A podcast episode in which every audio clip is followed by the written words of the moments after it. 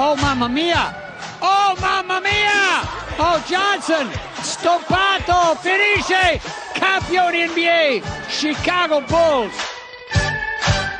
20 secondi da giocare e adesso voglio proprio vedere questa medaglia d'oro, si può portarcela via. Questo è Basket Classico, la vera storia della pallacanestro italiana e dell'NBA, raccontata da Luca Chiabotti e prodotta da Piano P, la piattaforma italiana dei podcast giornalistici.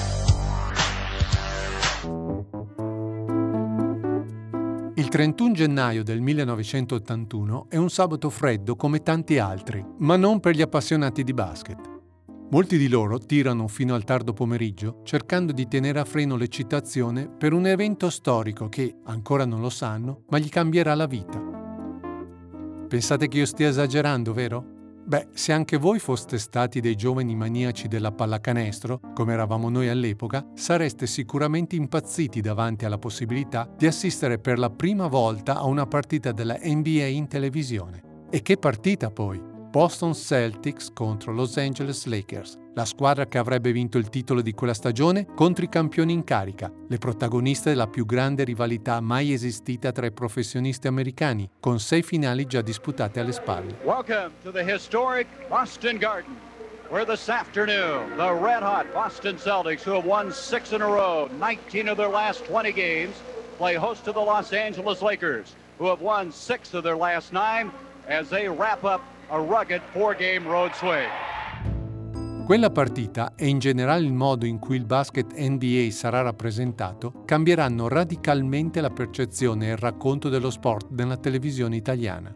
Non solo per le immagini, i colori, lo spettacolo, per l'ambiente dei palazzi dello sport che sembrano di una bellezza incredibile e per la qualità del gioco che ormai anche noi possiamo toccare con mano. C'è un altro elemento importante, se non proprio fondamentale, ed è la voce quella di Dan Peterson, che all'epoca allena ancora l'Olimpia Milano. Peterson debutta come telecronista e nulla sarà più come prima dietro un microfono. Karim, calcio cielo dolce. Proprio neanche abbassato la palla un millimetro. DJ, Fita, poteva tirare, adesso forza un po', ma dalla sua mattonella, Parrish un altro rimbalzo, The Chief, Robert Parrish, il capo. Peterson è un americano che si esprime perfettamente nella nostra lingua, nonostante l'accento che non ha mai voluto, sì, proprio così, mai voluto cambiare. Nelle sue telecronache racconta a un pubblico sempre più numeroso ed estasiato non solo la partita di pallacanestro a cui sta assistendo, ma la vita americana, un paese intero. La sua voce entra in tutte le case, accompagna perfino il lavoro domestico delle casalinghe e diventa ancora più famosa quando Dan sarà scelto per uno spot pubblicitario, quello di un tè che avrà un grande successo anche grazie a lui. Ciao amici! Sapete cosa beviamo qui a Chattanooga, Tennessee? Quando il sole ti spacca in quattro? Non si sbaglia. Una brocca di acqua ghiacciata e tutto il gusto di Lipton Iced Tea. Hey gang! Lipton Iced Tea! Great idea, Dan!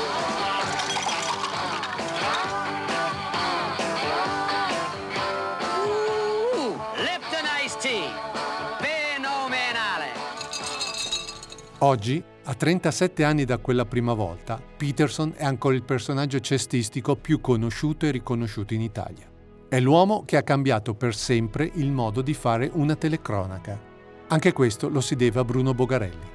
Ricordate? Ve ne ho parlato nella terza puntata di questo podcast. È stato il primo ad aver portato in Italia una sfida tra due selezioni di All-Star dell'NBA e ad aver ingaggiato proprio Peterson per fare da speaker delle serate. Alla fine dell'80 Bogarelli ha un'altra grande idea, acquistare i diritti televisivi delle partite NBA per trasmetterle da noi, cosa che non era ancora accaduta in nessun altro paese, fuori dagli Stati Uniti. Sempre nella terza puntata vi ho parlato di Giorgio Gandolfi, un collaboratore dei giganti del basket a cui si deve l'organizzazione delle prime proiezioni di film dei pro in Italia. Bene, Gandolfi ha dei contatti con la CBS, la rete che trasmette la NBA negli States e accompagna Bogarelli in America. The NBA on CBS.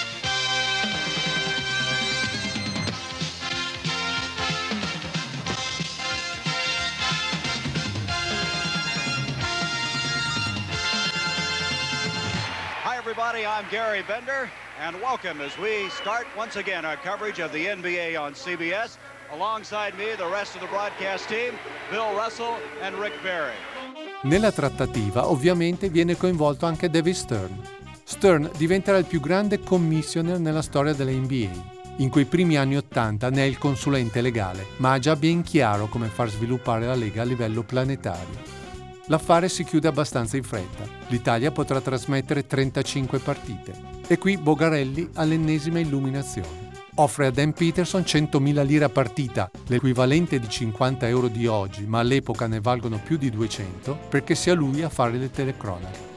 Bruno, vuoi che io sputi su 3 milioni e mezzo di lire? È la risposta del coach, che vale più di un sì. Giusto il tempo di firmare un contratto con PIN, prima rete indipendente, una televisione del gruppo Rizzoli, e Bogarelli riceve una chiamata da Marcello Dell'Utri per conto di Silvio Berlusconi. Vuole le partite NBA per la neonata Canale 5. Ma ormai è troppo tardi. Perché il matrimonio avvenga bisognerà aspettare la stagione successiva. E così, quel 31 gennaio del 1981, PIN manda in onda la prima storica sfida tra Celtics e Lakers. Maxwell into McHale, a 6'11 rookie for Minnesota. Rebound by Kareem. Excellent position that time off to Jamal Wilkes. La partita in realtà è stata giocata 13 giorni prima, il 18 gennaio, e nei Lakers non c'è Magic Johnson, che è infortunato. Vince Boston 98 a 96, nonostante i 32 punti di Karim Abdul-Jabbar e i 29 di Jamal Weeks per Los Angeles. Larry Bird, la stella dei Celtics, segna poco, ma in compenso Tiny Archibald, Robert Parrish e Cedric Maxwell ne fanno 22 a testa. Comincia così un'epopea fantastica che Dan Peterson incarna alla perfezione e che regalerà al basket in Italia una popolarità mai raggiunta prima in televisione e poi mai più nemmeno sfiorata. Ma come riuscì Dan Peterson a stregare un intero paese con le sue telecronache? Con un misto di tecnica, divulgazione, divagazioni sull'America e di ricordi personali sulla sua famiglia, sugli amici dei tempi della scuola, come un tale Richard Street, che forse non era mai stato tanto popolare in vita sua. Nessuno aveva mai usato tanto davanti a un microfono, ma ve lo facciamo raccontare da Peterson in persona. Peterson viene smascherato qui, ok. Non volevo preparare per la partita. Uh, io ho detto, uh, la mia missione qua non deve essere di fare telecronista sola, ok? Devo, devo fare qualcosa in più. Devo, se mi è possibile, come diceva il mitico Indro Montanelli, eh, scrivere per il lattaio dell'Oregon. Ho cercato di raggiungere le persone anche Uh, niente snobismo, non dicevo pick and roll, dicevo blocco e cioè, cercavo di tradurre uh, ogni cosa per rendere più reader friendly per uh, gli ascoltatori. E uh, mi sentivo, Luca, anche un mini ambasciatore degli Stati Uniti in Italia. Uh, se giocavano uh, a San Antonio raccontavo l'Alamo. Se giocavano a Boston, la Boston Tea Party, se giocavano a Philadelphia, la dichiarazione di indipendenza, a New York, ok, avevo un vantaggio. Mi hanno dato carta libera per il commento. Non mi hanno detto devi dire questo, devi dire questo. Cioè, tu parli come parla Peterson, ok? Uh, hanno raccontato le storie di Richard Street fra un tiro libero e l'altro. Uh, non sapendo che nell'81 Richard era morto. Dicevo mio padre era poliziotto, nessuno dice queste cose, ok? E lì indietro i tecnici guardavano Bogarelli per, con questo sguardo qui, Bogarelli li fermiamo, l'italiano. Bruno, Bruno dice, no, no, vai avanti, lascia lui parlare. E infatti ho raccontato una storia di Richard Street e io e Bruno mi dà un passaggio a casa dopo in macchina e dice, coach, Richard Street, Oh, Bruno, forse ho esagerato. No, no, no, no, no, no, no, coach, devi raccontare. Hai ancora altre storie di Richard Street? Mm-hmm. E ne ho, ok? Vai. E quindi raccontavo uh, le cose uh, personali della mia famiglia, delle amicizie come Richard Street, di Evanston, uh, Boston, Philadelphia. Cioè, mi sentivo un ambasciatore per gli Stati Uniti e la vita negli Stati Uniti per i telespettatori italiani, perché non sempre gli Stati Uniti a, avranno un'immagine positiva con la gente. Io racconto una piccola cosa. Ero a Bologna una, una sera. Eravamo a cena a Rodrigo, il ristorante. C'erano sei italiani e io. È venuta fuori la domanda fra gli italiani. Chi temi di più? Unione Sovietica o Stati Uniti? Allora nella mia testa ho detto, boh, cosa, 6 a 0 per, temo l'Unione Sovietica, no? 3 a 3 Allora mi è stato un lampo, sapevo già nel Cile, ok? Sapevo già, ma in Europa sarà diverso. No. Io dicevo, uh, tu sai il famoso libro The Ugly American, ok? Il brutto americano. Allora io dicevo, se riesco a, a portare uh, un po' di uh, familiarità, di, di, di, di, simpatia, di, qualcosa di, uh, gergo, di, slang, di esperienza qui ai telespettatori faccio un buon lavoro e, e di, più cerco di conquistare un pubblico più ampio, non solamente i tifosi del basket. Grazie alla voce di Dan Peterson, Magic Johnson, Larry Bird, Dr. J diventano personaggi popolari. In Italia tutti gli appassionati del basket cominciano a parlare come in una sua telecronaca. Impariamo a conoscere lo skyhook, il gancio cielo di Jabbar, le house call, le spettacolari schiacciate diventate le visite a domicilio del dottor Julius Serving.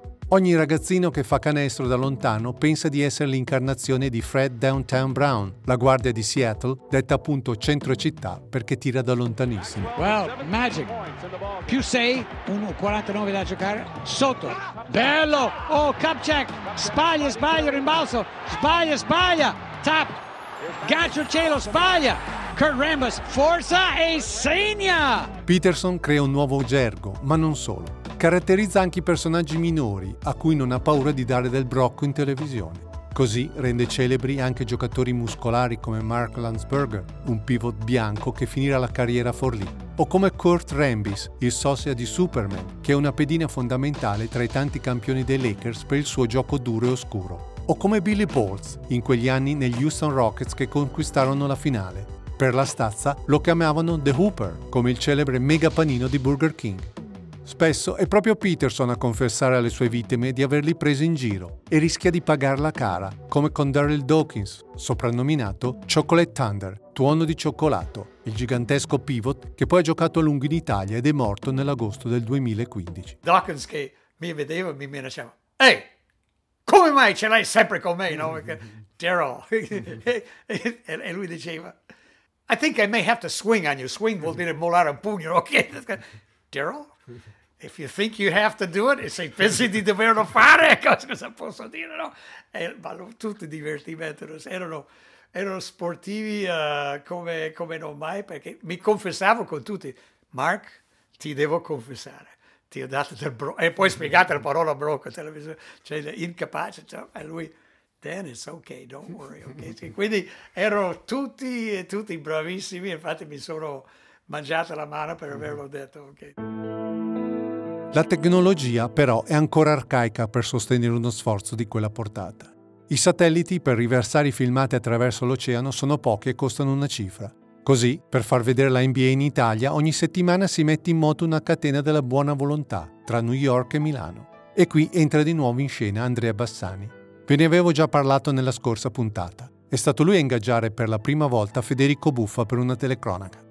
A questo punto della storia però è giovane, non è ancora diventato direttore di Telepiù né della Lega Italiana e tantomeno ha ancora contribuito alla diffusione dell'Eurolega fino a farla diventare un prodotto televisivo planetario. Uno dei suoi primi incarichi è far arrivare quelle benedette pizze delle partite NBA da New York a Milano. Qualche volta le porta addirittura di persona. Da calendario NBA si sceglieva quella più accattivante per eh, il eh, potenziale pubblico italiano quindi fra Boston, Los Angeles, Los Angeles, Boston, Boston, Los Angeles, Los Angeles, Boston, con grandi presenze dei Milwaukee Bucks, Philadelphia, poi Atlanta con Dominic Wilkins, però inizialmente era la scelta della partita, la messa a punto della registrazione a New York presso gli studi della CBS che allora aveva i diritti internazionali, la copia appunto richiesta dall'Italia veniva spedita dall'aeroporto di JFK di New York, arrivava a Milano, generalmente veniva spedita già 3-4 giorni dopo la disputa, la partita. A Milano veniva raccolta da un nostro incaricato che velocemente la portava diciamo, agli uffici, agli studi di Canale 5 a Milano 2, dove veniva transcodificata perché il sistema televisivo NTSC ovviamente non era compatibile con il nostro PAL dei televisori dei primi anni 80, altri giorni di lavorazione, altri giorni per persi, tornava fisicamente nelle mani nostre, veniva lavorata da noi un giorno per il montaggio, un giorno per il doppiaggio di Dan Peterson, un altro giorno per riportare il tutto all'interno del, del, sistema di Canale 5 che allora metteva insieme i programmi, faceva le pizze e le cassettizzazioni veniva spedito in tutta Italia e quindi fra disputa della partita e reale messa in onda passava una media di tre settimane. In alcune occasioni io avevo la fortuna allora di avere papà che lavorava alla TWA, biglietti gratis, partivo con la mia valigia vuota, arrivavo a New York, studi CBS, registrazione, nastri in borsa, ritornavo a Milano dormendo una notte a, a New York, quindi molti tagli su tempi persi in dogana, copie, eccetera, e riuscivamo a recuperare quel tempo perso dalla nebbia piuttosto che dallo sciopero e qualche situazione l'abbiamo salvata anche così. Oggi bastano pochi euro per assistere in diretta a tutte le partite della NBA, abbonandosi a League Pass, e fa sorridere il pensiero che nei primi anni Ottanta si dovessero aspettare anche 20 giorni tra il momento in cui si giocava una partita e la sua trasmissione in Italia. Tuttavia vi posso garantire che l'effetto che quelle immagini provocavano sugli appassionati era comunque straordinario. Ve lo faccio raccontare da chi è più bravo di me, Federico Buffa. Era un avvenimento, era un avvenimento perché comunque sai, le squadre erano no, non tante come adesso, ma ce n'erano. E tu comunque scoprivi dei giocatori. Per esempio, mi ricordo che credo la seconda, la prima è sicuramente un Boston Los Angeles famosissimo con Flavio che credo aveva messo il registratore, però comunque tipo la so, andava alle 6 su prima rete indipendente, alle 2 lui era già davanti alla televisione perché non succedesse niente, che cosa deve essere non lo so ma tipo la seconda o la terza che non andò al pomeriggio, andò la sera più tardi, era un Indiana New Jersey a New Jersey. E tu, per esempio, facevi la conoscenza con un giocatore tipo Ray Williams, che tu dici, beh, non è uno dei. non, non, lo, non lo immagini nell'empiro. Sì, ma dopo 5 minuti di Ray Williams io dissi: Ma che cazzo è sto qua? Faceva delle robe meravigliose, quindi ti dava l'impressione che esistesse un secondo, terzo, quarto gruppo di giocatori NBA che facevano delle robe che tu non avevi mai visto, cioè che non c'era solo questo vertice di semidei, che c'erano dei livelli inferiori dove comunque c'erano dei giocatori sensazionali che tu non potevi neanche immaginare. Cioè, io mi ricordo Ray Williams in quella partita, dissi: Io voglio vedere Ray Williams tutte le volte che gioca, così. E tra l'altro ero fuori con una donna stupenda. A cui stavo eh, insegnando a guidare sulla mia 500 di allora. Era veramente bella, ce l'avevo sulle cosce anche, ma intanto ero tipo Diego i miei itoli si stanno scaldando. E arrivati cioè, alle 12.20, partiamo andati tipo a mezzanotte, dice, beh, ciao. E lei dice, ma come ciao? La serata sta prendendo quota. No, no, domani ho da fare, domani ho da fare. Devo aver fatto la, la, la circolazione di allora col 5 a 90 all'ora, perché sapevo che comunque non si poteva perdere una partita in NBA. Non credo di averne persa una delle prime 100 che hanno fatto vedere.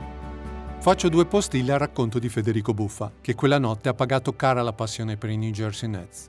La prima è su Ray Williams, il suo giocatore prediletto.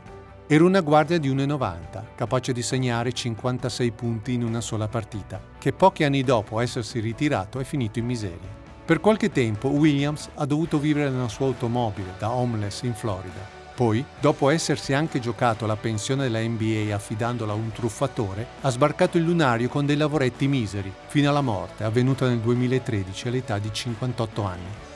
La seconda postilla riguarda un altro personaggio importante per questa nostra storia.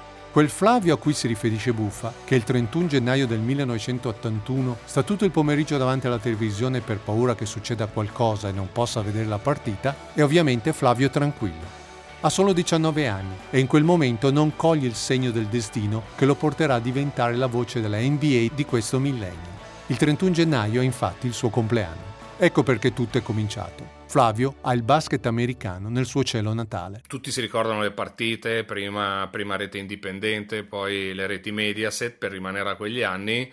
Io mi ricordo anche su un circuito che adesso chiameremo syndication, ma all'epoca pensavamo che Syndication fosse la traduzione di Lama Carniti e Benvenuto, una trasmissione più o meno di, che oggi chiameremo di highlight condotta da, da, da Luca Argentieri, che purtroppo non c'è più, e che per la prima, è la mia prima idea di un qualche cosa che ti facesse vedere l'NBA in quella che secondo me ancora oggi è la sua forza, cioè che ci sono tantissime cose, tantissime squadre, tantissime cose che succedono ogni giorno praticamente. Dopodiché, diciamo, personalmente andiamo direttamente all'85 sulle reti Fininvest decidono di fare un'edizione di due ore di American Ball prodotta a livello di filmati dall'EDB e l'EDB quindi decide di aver bisogno di una persona e eh, per motivi ancora oggi mi misteriosi, probabilmente di obnubilamento, eh, Andrea Bassani, eh, Guido Bagatta, eccetera, più o meno arrivano a fare il mio nome. Non che io me lo ricordi, ma più o meno confusamente è andato così. Mi ricordo che mi sono ritrovato tre piani sottoterra con delle apparecchiature di cui ignoravo il senso e il significato e piano piano ho cominciato a familiarizzare con queste apparecchiature eh, non si faceva naturalmente solo NBA, c'era anche il campionato di Boscaioli piuttosto che l'uomo che spostava i treni eh, con la forza della sua dentatura, eccetera, eccetera, però ogni tanto c'era anche l'NBA. Vi ho già parlato di Bruno Bogarelli. Secondo voi avrebbe mai potuto perdere l'occasione di fare in quel periodo un'altra cosa mai vista in Italia?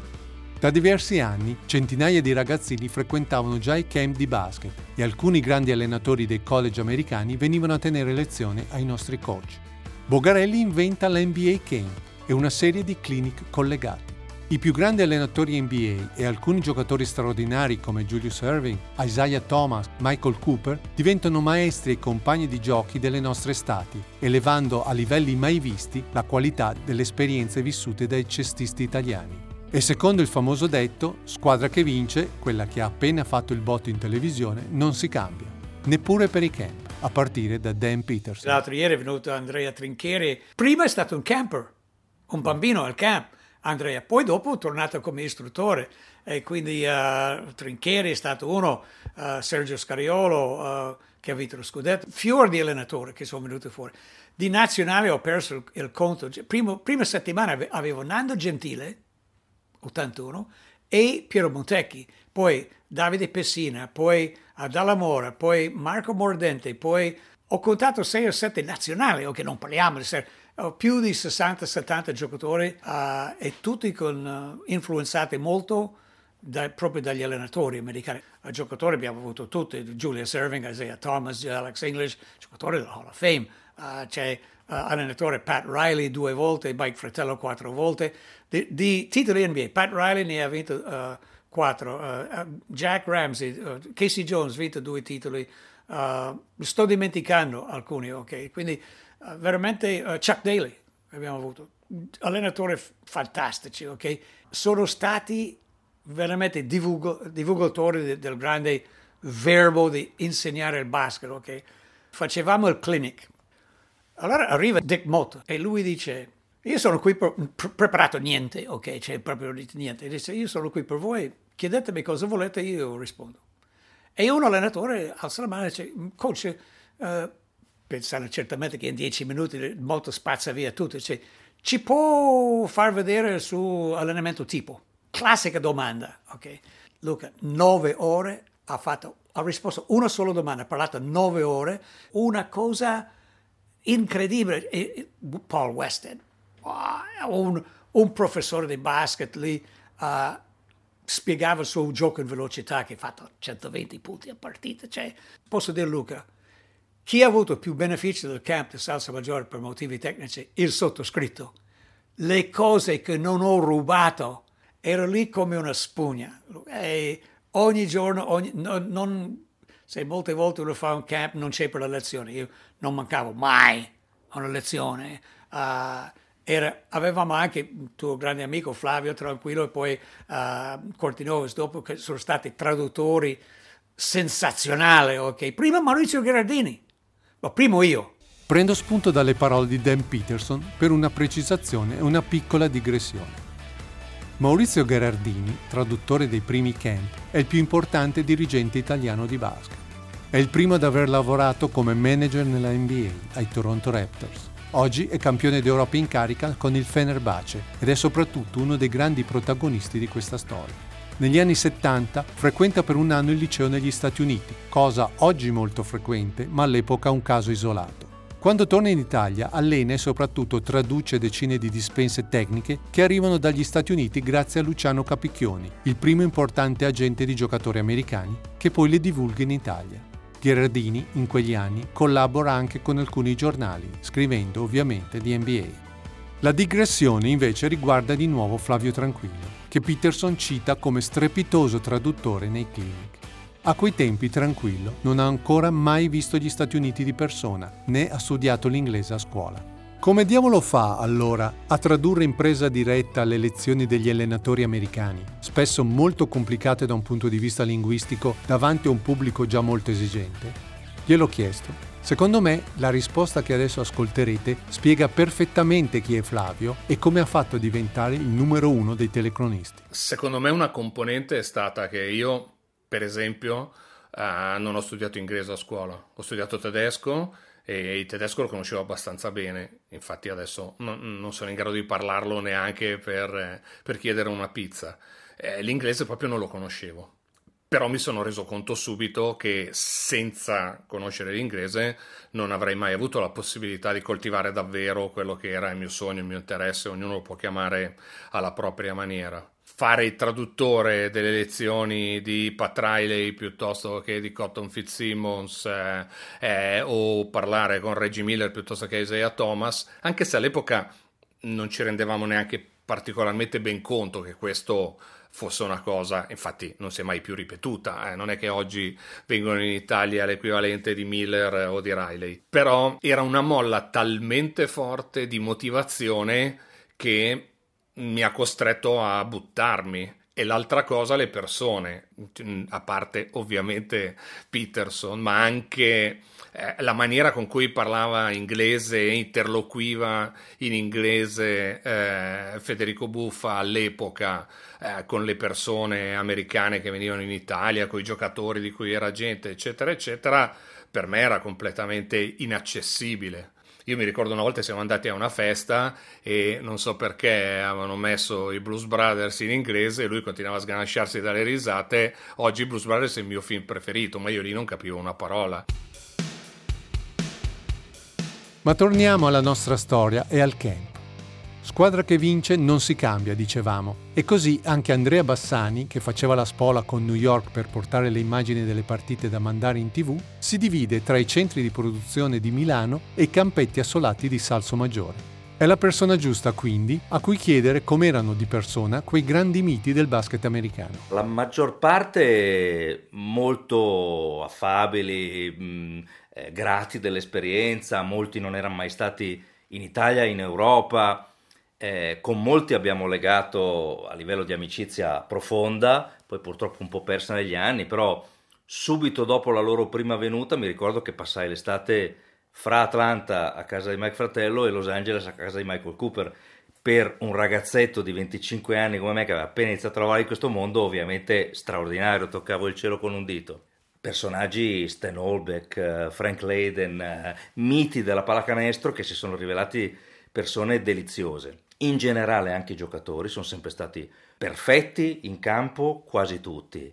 Abbiamo avuto qualche pazzerellone, per esempio mi ricordo Andrew Tony, guardia assassina dei Philadelphia 76ers, campione NBA, che a piedi nudi in costume aveva rubato un motorino a un ragazzino di Sasso Maggiore e scorazzava, senza peraltro saperne minimamente l'uso, per le strade di Sasso Maggiore. A questo punto mi prendo una grande responsabilità.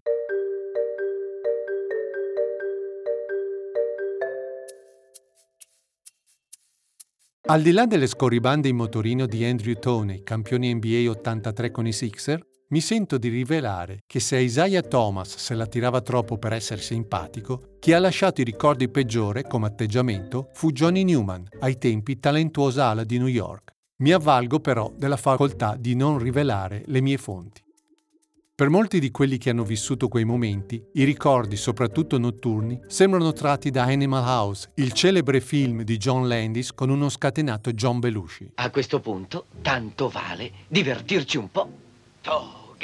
Toga, toga, Anche per questo è davvero un peccato che esperienze come quelle degli NBA Camp o solo la possibilità di un contatto diretto con i grandi campioni oggi non siano neanche lontanamente immaginabili per i ragazzi italiani. Rivedendoli oggi ci sono due grandi rimpianti. Il primo è appunto di non aver capito che tipo di privilegio fosse poter avere per una settimana a disposizione delle persone di quel livello. Oggi all'equivalente avrei da chiedere circa 5.000 cose, all'epoca forse ne avevo 3 nel senso che non avevo proprio le conoscenze base per potergli fare quelle domande ed esaudire quelle curiosità eh, che probabilmente sarebbe stato il contesto ideale per esaudire. Eh, Joe Dumars mm, mi ha lasciato, ma forse non se ne rende neanche conto, e non me ne rendo conto neanche io, anche perché abbiamo parlato pochissimo, lui è molto timido. Eh, non so se avremmo fatto una conversazione più lunga di 30 secondi dentro la settimana, però per qualche motivo eh, mi ha lasciato qualche cosa di un atteggiamento che una superstar NBA, e qui parliamo di una superstar, superstar che eh, aveva appena vinto il titolo di MVP delle finali, anche se il giocatore più spettacolare era Isaiah Thomas, ma eh, lui era una superstar NBA, che una superstar NBA potesse essere così. Mentre l'idea appunto del tutto farlocca era che le superstar NBA fossero tutte modelle Ferrari schiacciate e quant'altro, e lui mi ha lasciato l'idea che invece una superstar NBA potesse essere iper solida, iper riservata, iper tranquilla e iper concentrata.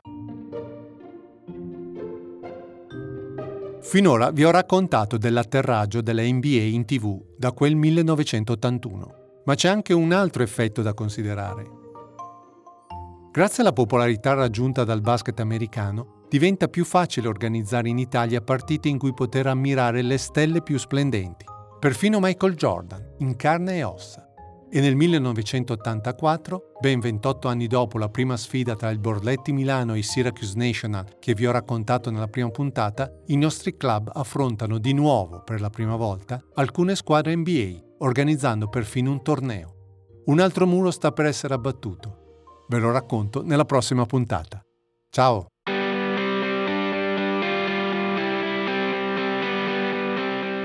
Hai ascoltato Basket Classico, la vera storia della pallacanestro italiana e dell'NBA, raccontata da Luca Chiabotti e prodotta da Piano P. Luca Chiabotti è stato per oltre 25 anni la prima firma del basket sulla Gazzetta dello Sport. Ha seguito sette Olimpiadi, innumerevoli finali NBA e finali scudetto e decine di campionati mondiali ed europei. Piano P è la piattaforma italiana dei podcast giornalistici se vuoi entrare in contatto, scrivi una mail a pianopitalia.gmail.com. Se vuoi essere informato sulle sue produzioni, iscriviti alla newsletter tinyletter.com slash pianop. E se Basket Classico ti è piaciuto, vai su Apple Podcast e lascia la tua recensione. Ricevere un po' di stelle ci fa solo piacere.